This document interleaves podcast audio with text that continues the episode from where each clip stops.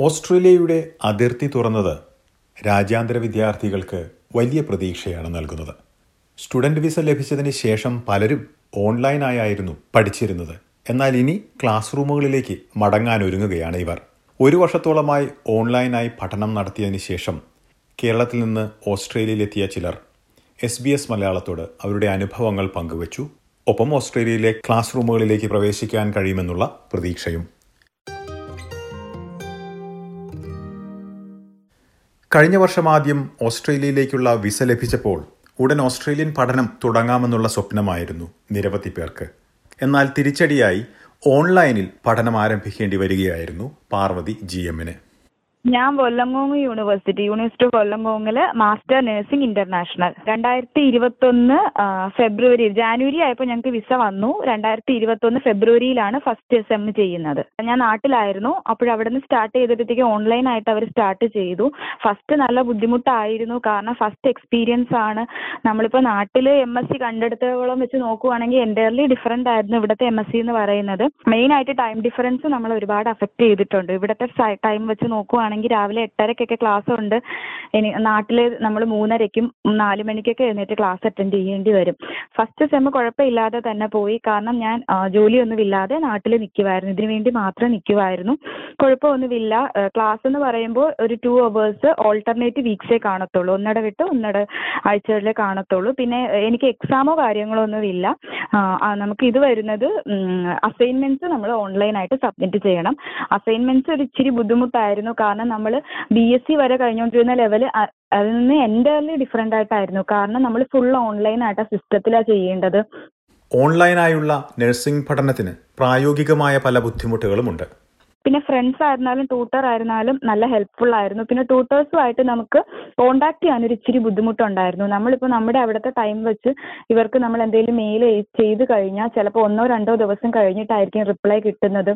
പിന്നെ നമ്മൾ direct ട്യൂട്ടേഴ്സിനോട് mail ചെയ്യാൻ പറ്റത്തില്ല അങ്ങനെയൊക്കെ. പിന്നെ കുറച്ച് ലൈബ്രറി അക്സസിബിലിറ്റി നമുക്ക് ഒട്ടുമില്ലായിരുന്നു. ലൈബ്രറി അക്സസിബിലിറ്റി ഇല്ലാത്തത് കൊണ്ട് അതിൽ നിന്ന് കുറച്ച് ബുദ്ധിമുട്ടായിരുന്നു. ഓൺലൈനായിട്ട് അവർ സൈറ്റ് പ്രൊവൈഡ് ചെയ്യുന്നുണ്ടായിരുന്നെങ്കിലും അതിൽ നിന്ന് ഇച്ചിരി ബുദ്ധിമുട്ടായിരുന്നു ക്ലാസ് പിന്നെ എനിക്ക് കുഞ്ഞുണ്ട് അപ്പോൾ കുഞ്ഞിനെയും വെച്ചിട്ട് നല്ല ബുദ്ധിമുട്ടായിരുന്നു മാനേജ് ചെയ്യാനായിട്ട്. ഇപ്പോൾ പാർവതി ചൂണ്ടിക്കാട്ടിയതിന് സമാനമായ രീതിയിൽ പഠനം ആരംഭിക്കേണ്ടി വന്ന നിരവധി പേരുണ്ട്. ബ്രിസ്ബനിനടുത്തുള്ള ടുവൂംബയിൽ ഒരു കൂട്ടം മലയാളികൾ ആദ്യമായി ക്ലാസ് റൂം പഠനത്തിന് ഒരുങ്ങുകയാണ്. ഓൺലൈൻ പഠനം മടുപ്പുളവാക്കിയതായി ജോയൽ ചൂണ്ടിക്കാട്ടുന്നു.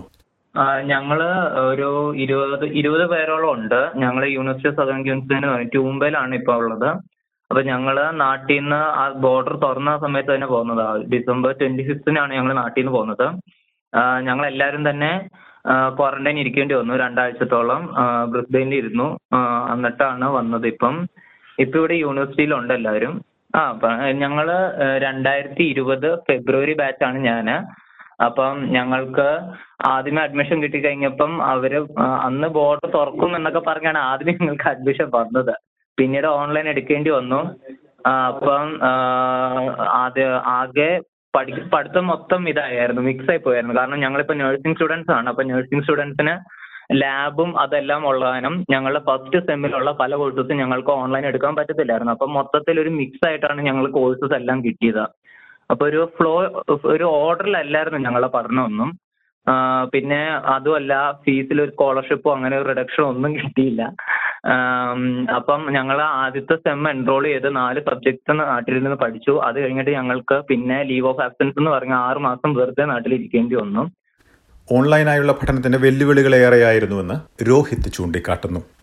നാട്ടിലെ എക്സ്പീരിയൻസ് എന്ന് പറഞ്ഞു കഴിഞ്ഞാൽ ചില കോഴ്സൊക്കെ പാടായിരുന്നു ഓൺലൈൻ പഠിക്കാനായിട്ട്. അപ്പോൾ ചിലത് എളുപ്പമായിരുന്നു. നേരിട്ട് പഠിക്കുന്നതിന്റെ വ്യത്യാസമുണ്ട്. ഇവിടെ വന്ന് പഠിച്ചു കഴിയുമ്പോൾ കുറച്ചുകൂടെ നമുക്ക് മനസ്സിലാവും അതനുസരിച്ച് ചെയ്യാനൊക്കെ പറ്റും. ഓൺലൈൻ പഠിക്കുമ്പോൾ അത് നമുക്ക് കമ്മ്യൂണിക്കേറ്റ് ചെയ്യാൻ കുറച്ച് സമയം എടുക്കും.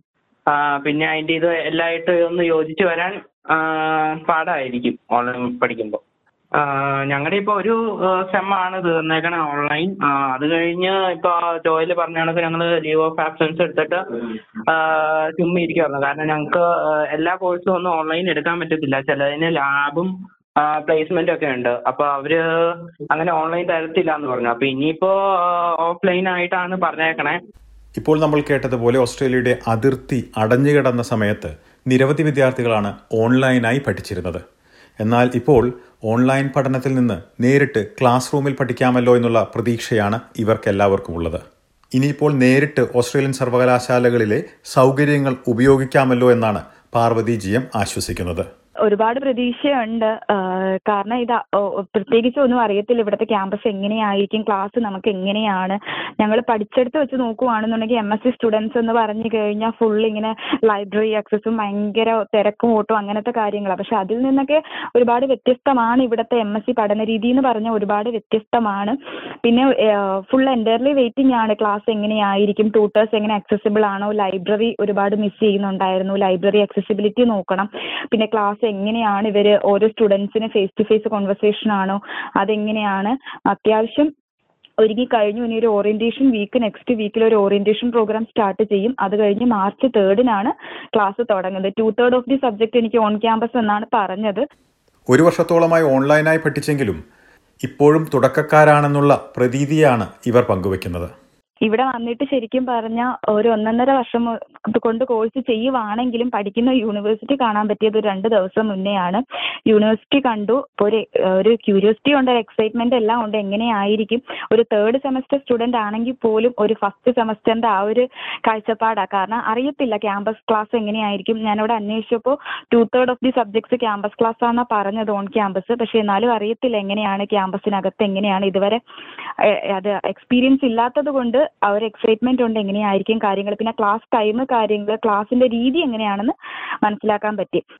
എന്തായാലും നിരവധി മാസങ്ങൾക്ക് ശേഷം നേരിട്ട് ഓസ്ട്രേലിയയിലെ സർവകലാശാലകളിലേക്ക് എത്താൻ കഴിഞ്ഞിരിക്കുന്നത് ഇവർക്ക് എല്ലാവർക്കും തന്നെ വലിയ പ്രതീക്ഷയാണ് നൽകുന്നത്. ഓസ്ട്രേലിയൻ സാഹചര്യങ്ങൾ നേരിൽ കാണാനും ഇവിടുത്തെ ക്ലാസ് റൂം പഠനം നേരിട്ട് അനുഭവിക്കാൻ കഴിയുമെന്നുള്ള പ്രതീക്ഷയാണ് ഇവർ പങ്കുവച്ചത്. ഈ സെമ്മിൽ നമുക്ക് ഇനിയിപ്പോ ഇരുപത്തിരണ്ടാം തീയതി തുടങ്ങും. ഫെബ്രുവരി. അപ്പോ എനിക്കിപ്പോ നാലാഴ്ച നാല് ഒരു ആഴ്ചയിൽ നാല് ദിവസമാണ് ക്ലാസ് ഉള്ളത് അപ്പോ അത് ഗ്യാപ്പ് ഉണ്ട് ഓരോ ട്യൂട്ടോറിയലിന്റെ ഇതിലും പോകാനുള്ള രീതിയിൽ ഇരിക്കുന്നു എന്നാലും ഒരുപാട് ഫ്രണ്ട്സ് ഒക്കെ ഉണ്ട്. ഇപ്പൊ ഈ രണ്ട് സെമ്മോട് കൂടി ഒരുപാട് ഫ്രണ്ട്സിനെ ഒക്കെ കിട്ടിയിട്ടുണ്ട്. ഫ്രണ്ട്സ് എല്ലാം നല്ല കോപ്പറേറ്റബിൾ ആയിരുന്നു. അപ്പൊ അവരെ എല്ലാം കാണാനായിട്ട് ഒരുപാട് വെയിറ്റിംഗിലാണ് എന്താ പറയണേ? ഓൺലൈൻ പഠിച്ചതിന്റെ എക്സ്പീരിയൻസിന് നേരിട്ട് പോയി പഠിക്കാനുള്ള ഒരു ഇതിലാണ് ഞങ്ങൾ ഇരിക്കുന്നത്. കാരണം ഒരു സെം കംപ്ലീറ്റ് ചെയ്തു എന്ന് പറഞ്ഞാൽ ഞങ്ങൾക്ക് ചെറുതായിട്ട് അത് മടുപ്പായിരുന്നു പിന്നെ ഇത്ര അത്രയും ഒരു ഒന്നര വർഷത്തോളം ഞങ്ങൾക്ക് കോഴ്സും ഇല്ല ഒന്നുമില്ല അതുമായിട്ടൊരു ബന്ധമില്ലാത്ത രീതിയിൽ ഞങ്ങൾ അങ്ങനെ ഇരിക്കേണ്ടി വന്നു. അപ്പോൾ ഇനിയിപ്പോൾ ക്ലാസ് തുടങ്ങുക നേരിട്ട് പോയി ക്ലാസ് കേൾക്കുക എന്ന് പറയുന്ന ഒരു ആകാംക്ഷയുള്ള കാര്യമാണ്. ഇനി ഏതാനും ദിവസങ്ങൾക്കുള്ളിൽ നേരിട്ട് സർവകലാശാലകളിലേക്ക് എത്താമല്ലോ എന്നുള്ള പ്രതീക്ഷയാണ് ഇവർ പങ്കുവച്ചത്. ഇന്നത്തെ ഈ പോഡ്കാസ്റ്റ് അവതരിപ്പിച്ചത് ഡെലിസ് പോൾ. കൂടുതൽ പോഡ്കാസ്റ്റുകൾക്കായി എസ് ബി എസ് മലയാളത്തിന്റെ റേഡിയോ ആപ്പ് സന്ദർശിക്കാവുന്നതാണ്. അല്ലെങ്കിൽ Apple podcast Spotify Google podcast എന്നിവയിലും എസ് ബി എസ് മലയാളം അവതരിപ്പിക്കുന്ന പോഡ്കാസ്റ്റുകൾ സൗജന്യമായി ലഭ്യമാണ്.